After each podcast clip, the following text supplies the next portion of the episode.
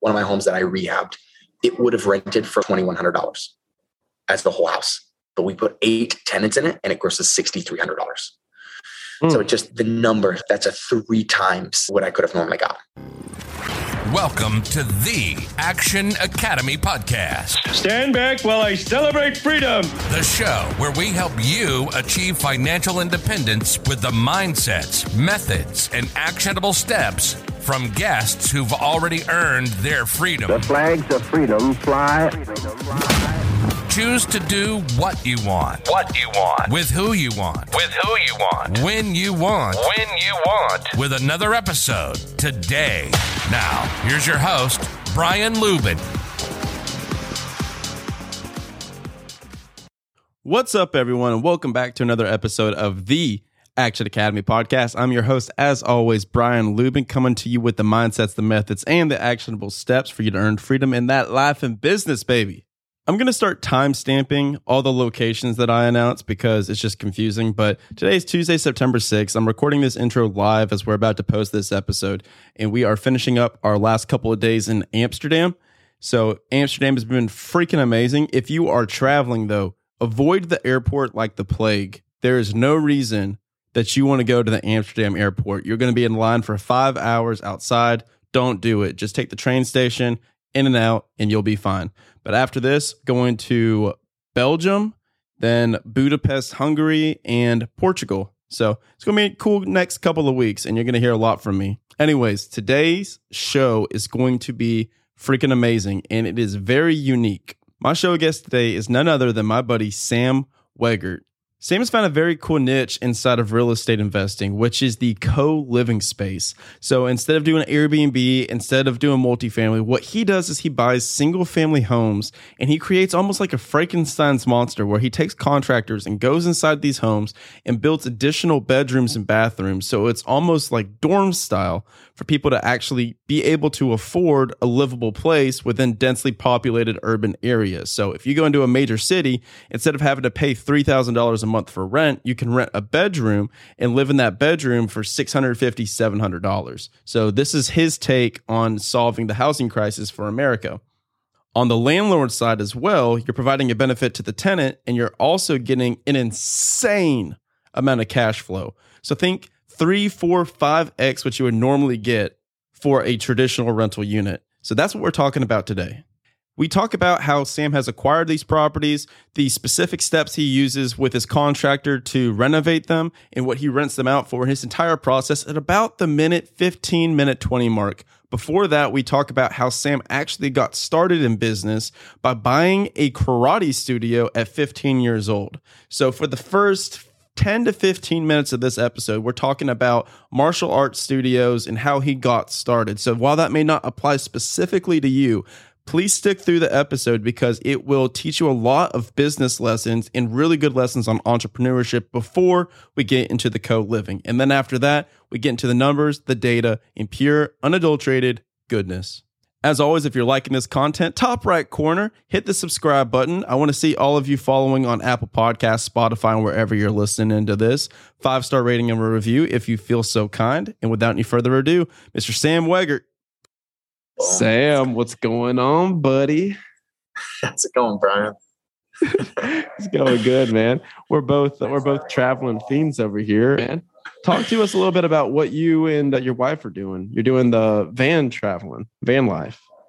Yeah, man. This is going to be fun. I want to just express gratitude for you inviting me on first because uh, I see your stuff and it's so fun to follow your social media. And we were just chatting earlier about how we consider each other great friends and yet we like know we, we have like a social media relationship. I feel like so we've hung out a couple of times, but yeah, like we haven't right. gone like into yeah. a deep conversation. It's like no. every time we see each other, we're just like, like, hey buddy, what's up, man? Exactly. Haven't seen you in so long. Exactly. so this will be fun, dude. This will be fun.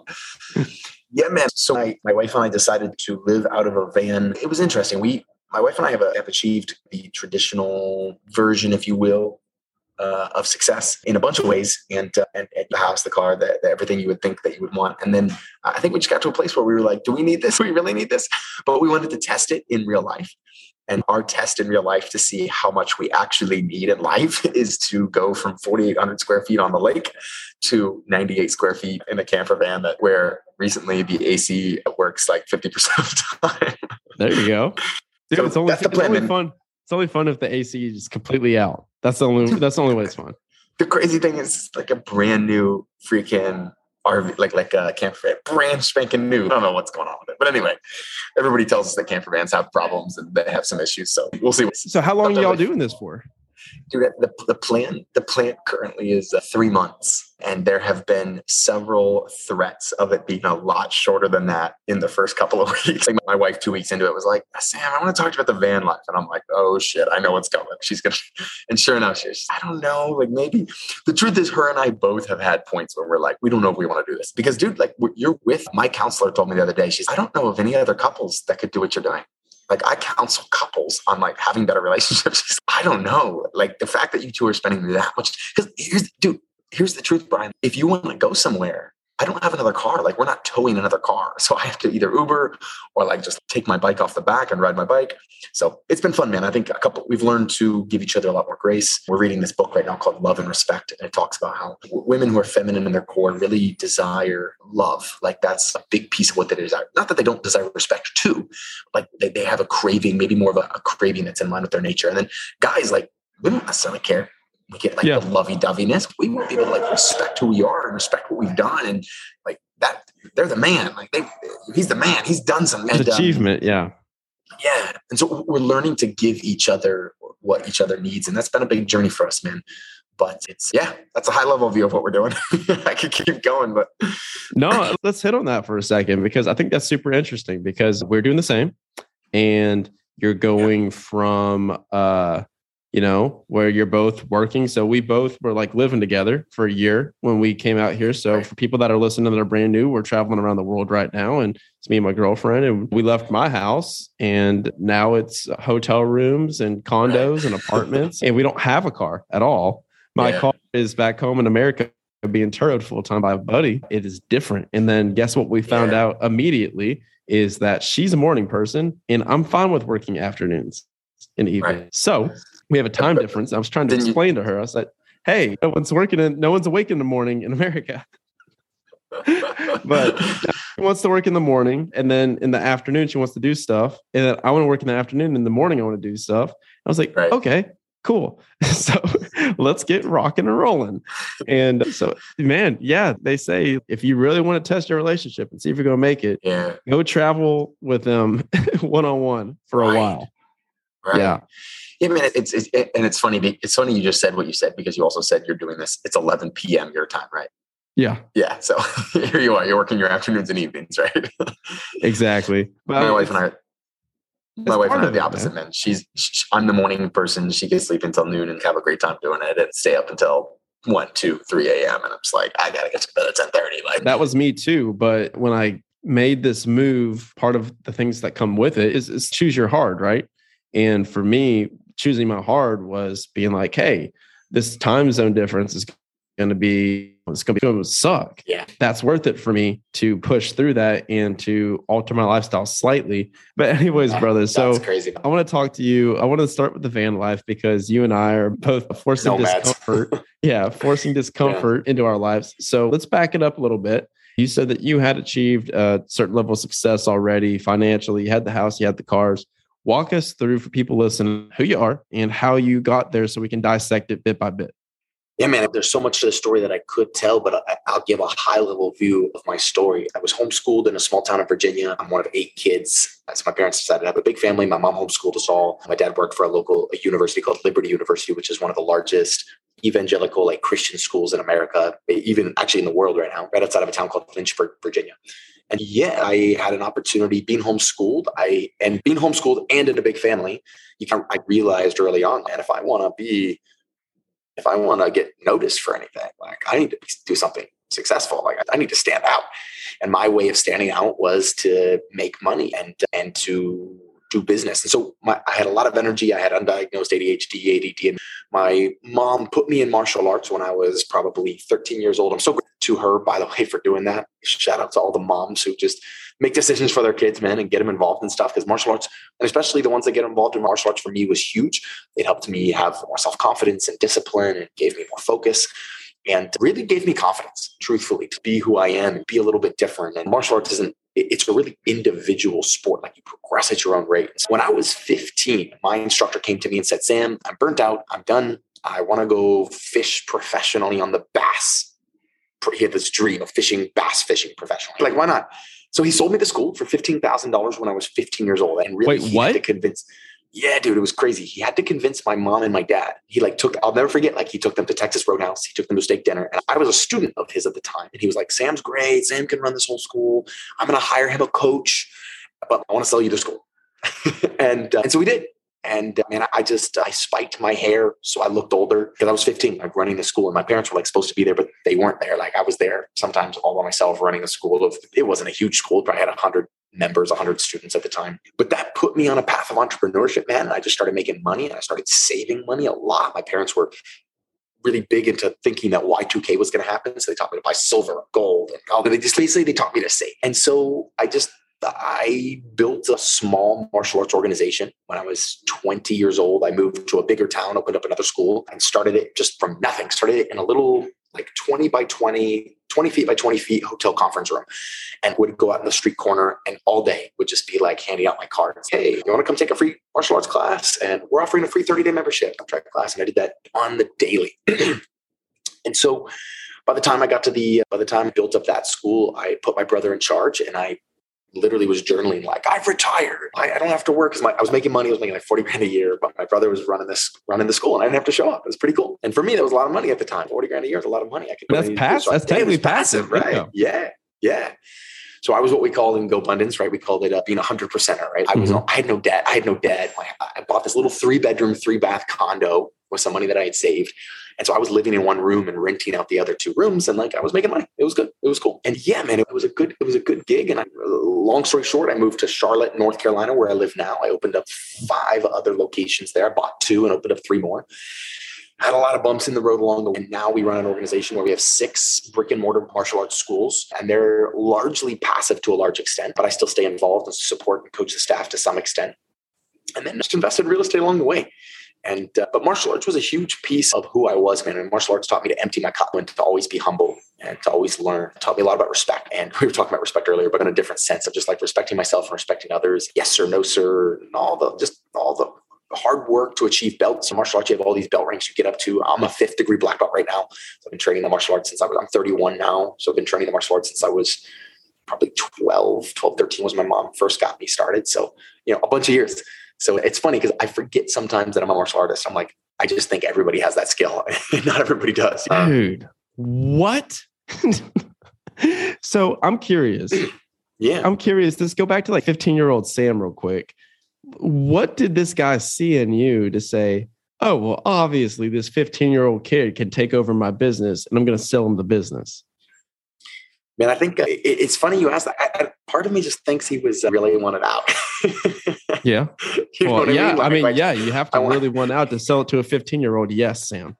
fair. But that's still Fair enough. ridiculous. So you're, I'm, ass- so obviously, I'm assuming your parents like fronted the money and Yeah, then, they loaned me the money. yeah, they loaned My you the parents money. were not wealthy. Yeah. How long did it take for them? how long did it take for you to pay them back? What was the cash flow like on Dude, that? think I was grossing, I was grossing in this little martial arts school like 12 to 15 grand a month, which is not a lot for martial arts schools. That's a very, that's our schools now gross 40 to 60 grand a month. Sure. But for that little tiny town, I was grossing 12 to 15 grand a month. And I, my bills were probably six, five, maybe. Rent was three, other little bills too. So I'm 15, I'm making like five, six grand a month. I paid him back pretty fast. I think I paid him back in four months. So you're running a 50% profit margin Yeah. at it- it- 15. Yeah, and that was that's like with no, and I was the only really real worker there. So technically, that didn't include my. If you included me getting If paid you like included salary, your salary, yeah.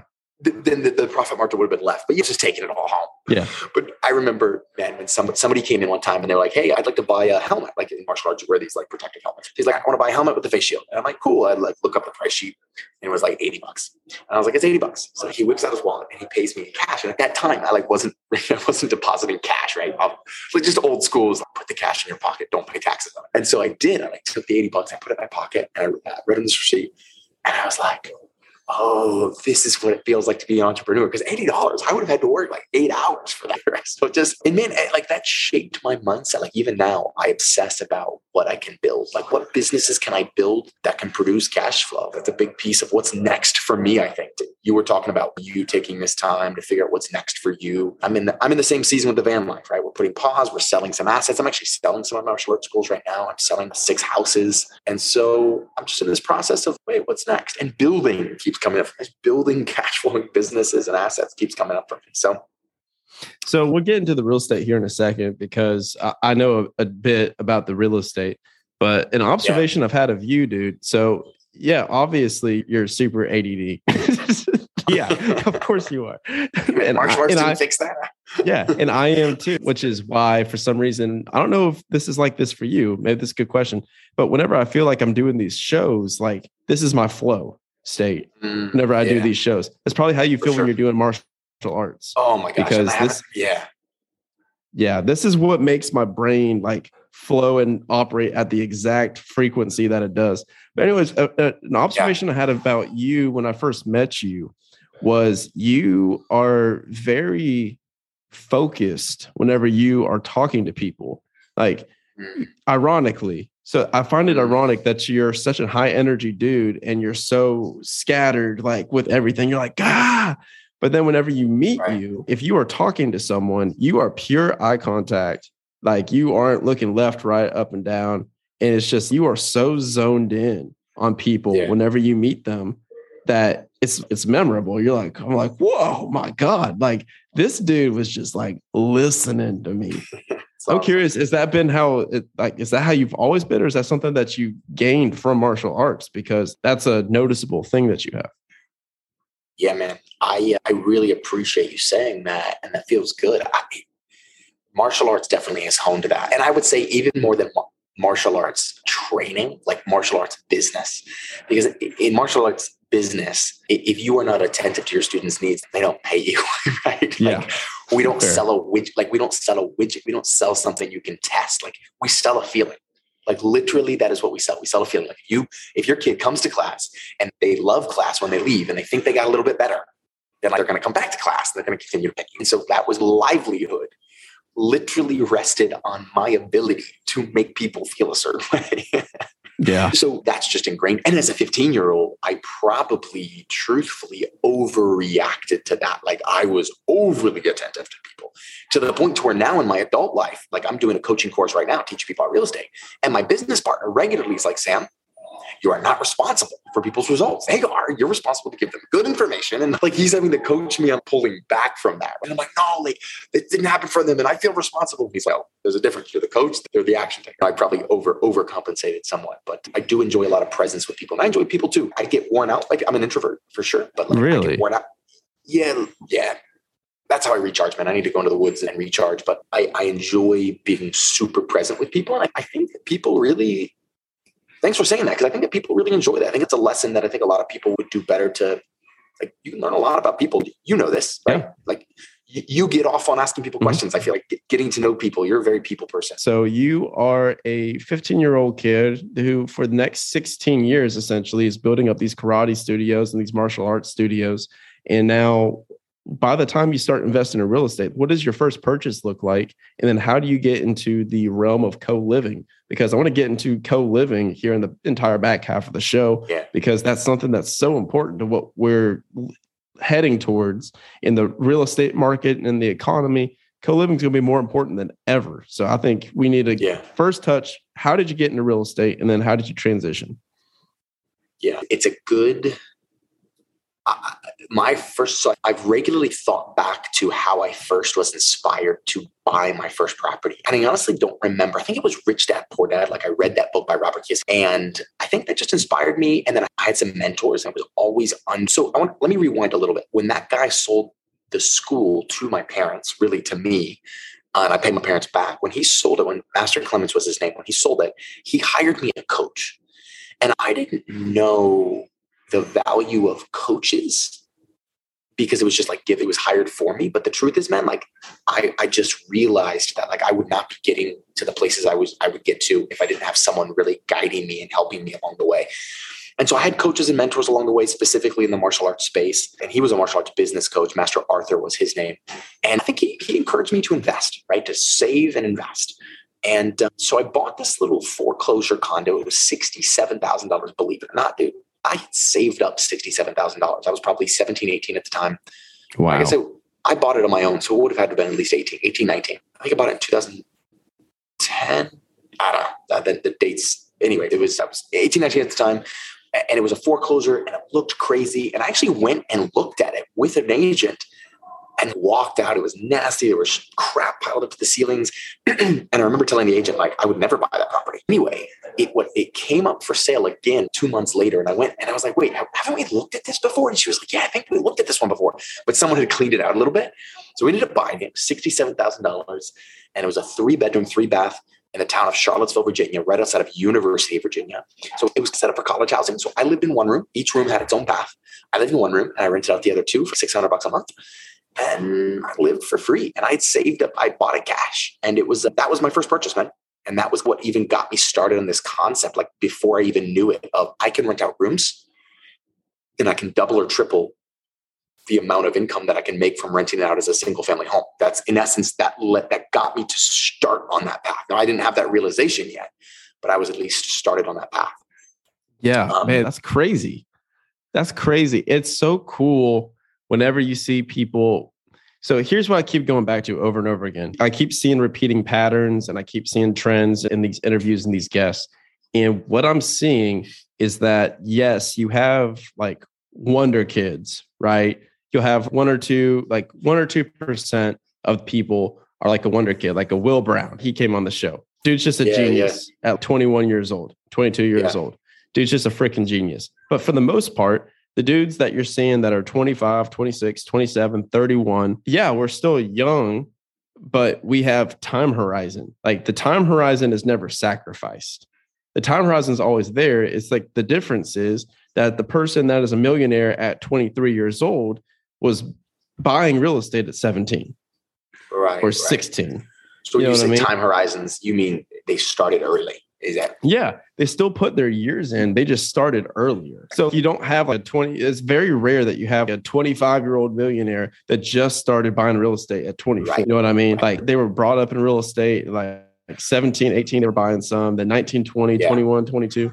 So that's Right. very interesting. So you're we've still paid our dues. It just I got a good I got a head start on a lot of people because it was like I was homeschooled. That was a big head start. I didn't have to do. And my parents really let me focus on what I wanted to focus on, and that was business. So they were Mhm. like, "Yeah, buy this school." That was kind of like they saw it almost as part of my education, but it allowed me to start at 15. yeah, that's, That's crazy, cool. man. So that is cool. So that's a great that's us- a great observation. So walk us through how you went from there. Walk us through the journey to now what you're doing full time, which is essentially co-living, and you're even selling houses, selling schools so that you can focus on this full time.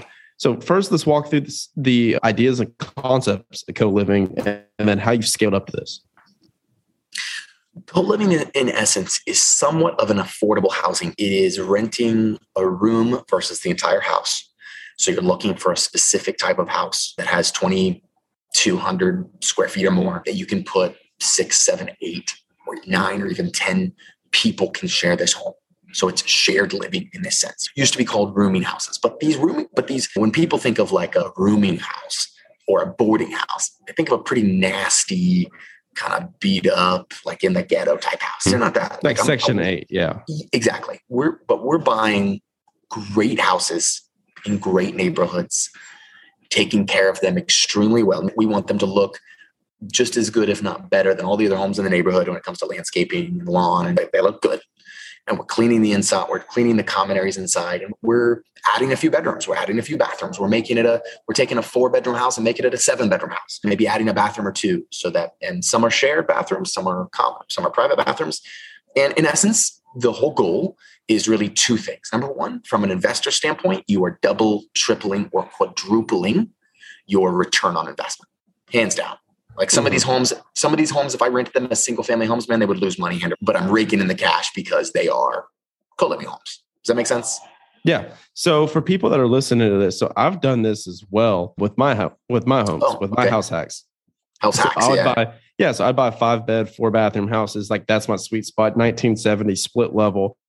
Yeah, What split uh, levels David Greene would call, yeah, what David Greene would call a luxury house hack to where my uh, my top units are what I call my HGTV units to where those are my three bed, two bath, just my trophy units. Like they look, they look so nice, and Yeah. all the people are like, "Oh yeah, we'll absolutely rent that for the price of a regular three bed, two bath." And then downstairs, you have an entire extra kitchen, in law suite, two bed, two bath, and I'll rent those either by the unit or by the room as well. Right. So, have you ran into any issues with zoning with this, or is this something that you account for and make sure that it's zoned multifamily, or do you have any kind of stipulations that even arise with that? Yeah. The, it's funny. I was talking with the CEO uh, last week. I was talking with the CEO of a company called Pad Split. Down in I Atlanta. in Atlanta. They have 4,700 rooms now. They rent all by the room. And they're a management company that, that manages these homes. And I asked him that very same question. And his answer, I'm going to I'm to share his answer because it's very similar to my answer. But his answer was first of all, it depends on how you take care of the homes. If you take care of these homes, you will rarely get complaints about them. If you have, if you figure, if you've thought through parking, if you have vetted the tenants correctly, you're not putting you're not putting crack addicts in the home. Uh-huh. If you're doing the right things, then you unless you just have a crazy neighbor that wants to beat up on you. But that's number one. Yeah, that's been my experience.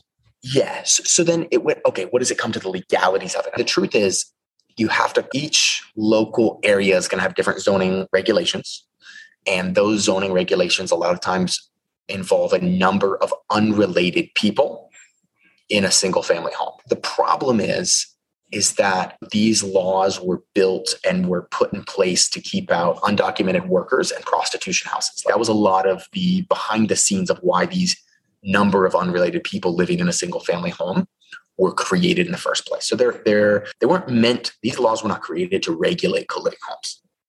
My, so my point in saying that is yes, I've never the only challenges I've ever had in the 12 13 years of doing this have been with HOAs. So we stay away from all HOAs because HOAs have a lot Oh of power. yeah. can- In, in general, if you're investing in real estate, Yeah. just stay away from HOA. Exactly.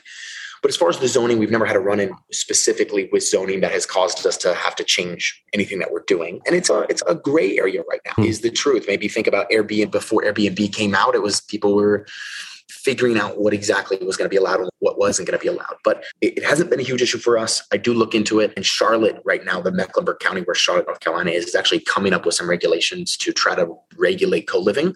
And it's good. Like they're just basically saying, okay, we get that co-living is a piece of affordable housing. And actually, the CEO of PadSplit, his name is uh, Atticus. He, I've met him. yeah, he's a super cool dude. And he, he, they've actually done some work with the housing development, like the federal level HUD. I think it stands for Housing and Urban Development. And HUD actually wrote a document to all the local like zoning ordinances, put it out and said everybody needs to look at co-living to solve the affordable and workforce housing issue. Absolutely. So it's so my point is like there's a lot of momentum for it being looked at very positively. And I'm excited for that. And yeah, if you're could you get into some trouble? Yes, if you're doing it incorrectly. But at, at the same time, pad split is fighting cases very successfully in winning those battles as well. Yeah, and the only reason I ask that is because whenever I tell people that I'm house hacking and doing that, then they're like, "Oh, what about the zoning?" So I want to go ahead and knock Right. out that before beforehand, Right. so that nobody can even say that. But yeah, so I do the same thing. So what you want to do is you just want to vet your tenants just like anybody else, and then Exactly. also when your tenants are coming in, like you tell them uh, 100%. You say, "Hey, here's the expectation. Here's the rules." And you put them through the same criteria that you would a long-term tenant, like that you would That's right. have renting it That's out. right. And then also, from my experience personally, they're so freaking pumped and grateful to have an affordable place to live that they're not going to screw that up. That's Yeah. been my experience. So walk us through for people that are listening and they're like, okay, cool, Sam. I like what you're saying. Walk us through what extra costs and like when say you're like looking at a property right now. Take us through what extra costs you would be going through your head to convert one of these into a pad split type of house and then what the extra cash flow would look like. So if you're looking if you're an investor and this is your first time hearing about this, walk them through like what the numbers look like here. Yeah, the numbers can look really good. In terms of the numbers to convert, you're looking at 10 to 12,000 per to add a bathroom, to add a full bathroom. At least that's what I that's what my contractor that I've used for a while can you know, I can get by I can, I can get by with. So if I'm looking at a, a three bed, here's one formula: fifteen hundred square feet is four bedrooms, and then every two hundred and fifty square feet above that, I know from looking at thousands of floor that I can break it up into an additional bedroom every additional two hundred fifty square feet. So if you give me a house and you're like, "Hey Sam, it's a two thousand square foot house," for me, I know already that's six bedrooms. If you're like, it's a 2,250 square foot house, I know that's seven bedrooms. I know that I can do that working my magic in that house. So it's really going to depend. The conversion costs are just going to depend on how much, how many bedrooms you're actually trying to put in and how many bathrooms you're trying to put in. I try to have a ratio in all of our houses of two to one. So two bedrooms to one full bathroom. I don't try, every once in a while, we have a few homes with three to one. So three bedrooms to one full bathroom. And then obviously there's the masters and the private bathrooms that will rent as well additionally. So that's you just have to figure out how many bathrooms you want to add. That's going to be 10, 12 grand. And then the rest is pretty simple. The rest is if you're going to be if you're going to put over six people in a house, you need to have at least two refrigerators. So that's pretty simple. You need to put walls and add some closets. So you're going to spend a few thousand in walls and doors. You're also going to put keypad locks on everything, keyless entry type stuff. So you're going to spend some money doing that. But yeah, if there were no bathrooms to add, 10, 15 grand, you could probably convert a home, a seven or eight bedroom home really nicely. But more than likely, you're going to need to add those bathrooms. And that's just going to be a matter of how many you want to add. Does that make sense? Yeah, absolutely. So then talk us through what the cash flow looks like because I already know what the cash flow looks like on my rentals that I do this at. So walk us through so that people can know that this is freaking worth it. Yeah, it is. It is worth it. It's uh, the biggest piece is the management, right? You've got to figure out what your plan for management is. Are you going to self manage? Are you going to hire someone to manage? Or are you going to get one of these new up and coming co-living companies to manage? If you can figure that piece out, then like you're golden. But in essence, what happens is you're going to rent a master here in Charlotte for probably nine to nine fifty. 900 to 950 that includes utilities and then you're going to rent all the other bedrooms for anywhere between 700 and 800 dollars a month so if i take a home uh, but I- give this example on bigger pockets when I was on there, and I'll just use the same one because it's an easy one. But like one of my one of my homes that I rehabbed, it would have rented for twenty one hundred dollars as the whole house, but we put eight tenants in it, and it grosses sixty three hundred dollars. Hmm. So just the number that's a three times what I could have normally got. Yeah. Yeah. Oh my worth it. God. So walk us through some best practices when it comes to management because you do need to handle the management different with these properties. And there are things that you need to do that are separate and you need to be proactive about because that will cause problems. So walk us through some best practices for management House- or, house or finding rules. a management. Yeah, there's a lot. There's a lot of companies out there that are starting to pop up and manage these. So you've got bungalow, you've got live homeroom, you've got alcove, you've got common, you've got PadSplit. You get a, and those are nationwide companies that are really trying to expand and grow. So I think those are. I think that's really good. If and then I also think you can just talk to a normal property manager. Literally, mm-hmm. just go to a normal property manager and say, "Hey, I want you to manage." It, because each room is like an apartment. If you think about it that way, you're like you're basically giving a property manager an eight unit apartment building. If you think about it that way from a property management standpoint, then any property manager should be like, sure, okay. Like, sure, I'm just I'm renting each of these out as a, little mini apartment. But you do have to have house rules in the lease. You have to be able to evict for house rules. You have to have some. You have to have some sort of protocol where if someone's breaking house rules. And by the way, like we have a comprehensive house rules. Like you need to have no Ill- no illegal activity, no no drugs, and we have a zero tolerance for drugs. No weapons on the property at any time. No more than five overnight guests in one month without prior permission. Immediately upon using dishes or whatever, like you have to put it in the dish. You have to take care of it right away. And if people start breaking those rules, you have to be able to evict for those house rules. So that's the difference, right? Filling it becomes just like filling any other house or apartment, right? You need to have enough ads out there. You need to have enough leads. You need to follow up on those leads. You need to get applications. It's the same thing. You're just doing it for a different product. And you might want to vet them a little bit more to make sure that they're not the party person that's going to come in and destroy your house. But the truth is, you'd want to do that even if you're renting out as a, as a regular rental. So we use apartments.com. You can run credit charge, you can- you can run background check. You can run, you can do, Do everything. Yeah, rental, rental history, DUI, Yeah. criminal history, all that stuff. exactly. So, yeah. for your operations account, do you add any extra padding to your operations account for extra turnover or chop? Is there extra turnover with these, or are you seeing normal like years, year long leases? we're doing year long leases on all of our stuff. We used to do month by month uh, and then three months, but we stopped doing those altogether. So it's Okay. a year long. It's a year long lease. I think we will do six months if someone needs it at a premium. We do charge a hundred dollar move in fee. Like when someone puts their security deposit down, a hundred dollars of it is completely non-refundable. That's to just flip the room, vacuum or shampoo the carpets, wipe down the walls, whatever we got to do for that room. And then yeah, for operations, you're going to pay for utilities, right? You're going to need to calculate that: internet, internet, gas, water, electric.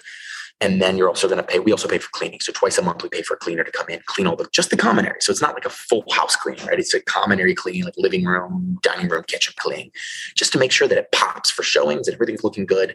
So you need to pad that for your operations expenses. And then in terms of turnovers, no, like we have people stay. My longest tenant has stayed probably since I started this in Charlotte, ten years. I've got a, I've got Wow. a ten year. I've got a ten year tenant just continuing to live in one of our properties. We get tenants that stay for multiple years.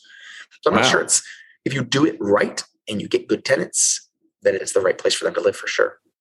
Holy crap! Okay, so how many of these do you own right now, and then what's that cash flow looking like? Yeah, we rent like once everything. We have some homes right now that we just converted that are not full. Like we're still in the Mhm. process, but once once those are done, we'll be at 150 rooms that we rent. Wow. And yeah, man, like, depending on vacancy or what's available, cash flow can look anywhere close to 100 grand a month. There you go. All right, So- everyone, co-living, jump on in. Every little bit helps. Obviously, that's gross revenues, but Yeah, of course. But so, how do you? So, what are your plans for scaling this? Because I know this is something that you're going to be focusing on a lot moving forward. Yeah. So I just sold all of my, so I had five four bedroom co living homes. And even though they stayed full, like those were, they were easier to keep full because it's like just four people when they're in, they're in and it's fine. But like now I'm doing, now I wouldn't do a home unless it was at least seven.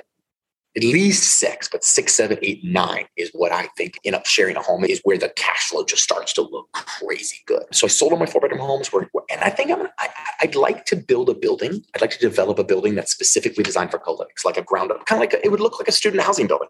You know what I mean? Hmm. Like it would look like student housing, a multifamily development. So I'm going to be doing that, or I'm going to buy an old hotel and I'm going to convert the hotel to co-living and rent it out long-term leases based on this. And just I want to do something that's a block of rooms, like 100 rooms at a time. It would almost double what I had in one fell swoop. So either building something from the ground up, or buying it and converting it, or buying a multifamily and converting it to this. And the reason for that for me is just I can have more in a smaller space. that's the plan. Yeah. I love that you're doing this because people are desperate for some kind of solution to all of this that's going on with multifamily.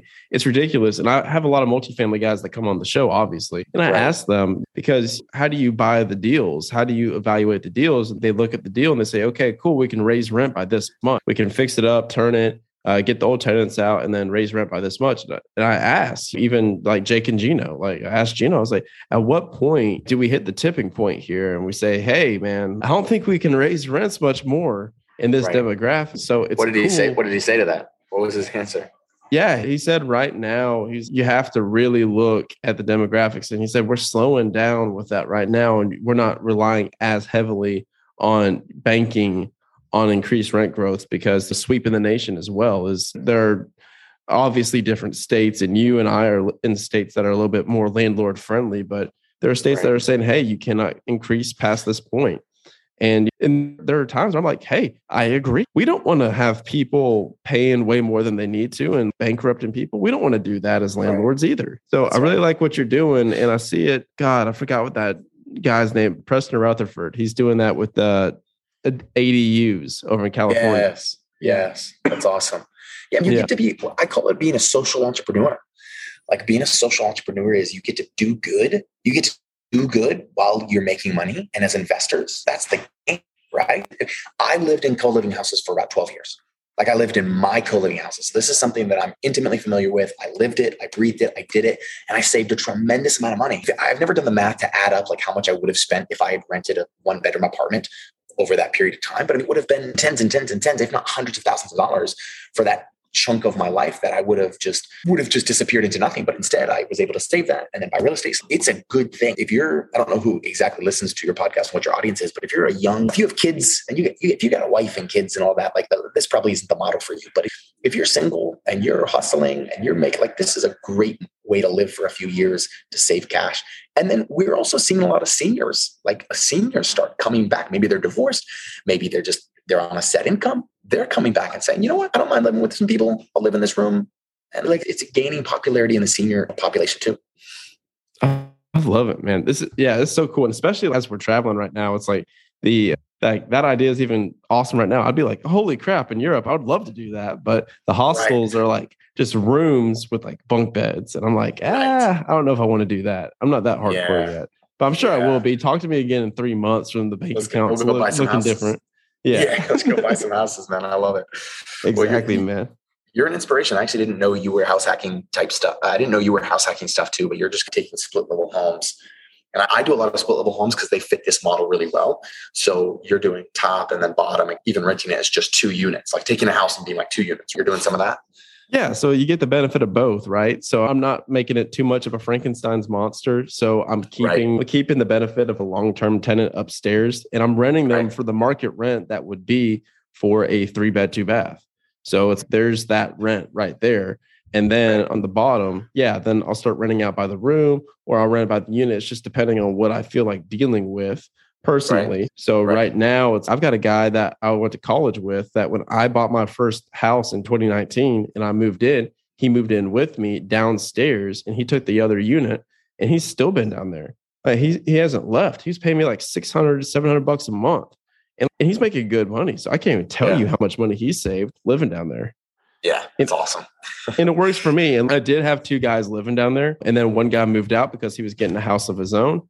And then it got to a point where the other guy was like, Hey, look, like, I'm going to be honest with you. Like, I'll pay you a little bit more, but I'm not going to cover what me and him were both doing because they were both paying 650. So it was 1300 for the downstairs. And he was like, Look, I'll pay you like 1100 bucks, 1200 bucks, like 1100 if I could just have the whole downstairs. So I'll manage the property, I'll look over everything. You're not going to have to deal with anybody moving in over here because if you move somebody in there that I didn't know, I'd probably move out. I was like, you know what? Okay, cool. I'll buy it. Because right. sometimes in real estate, like peace of mind is better than profit, you know? Right.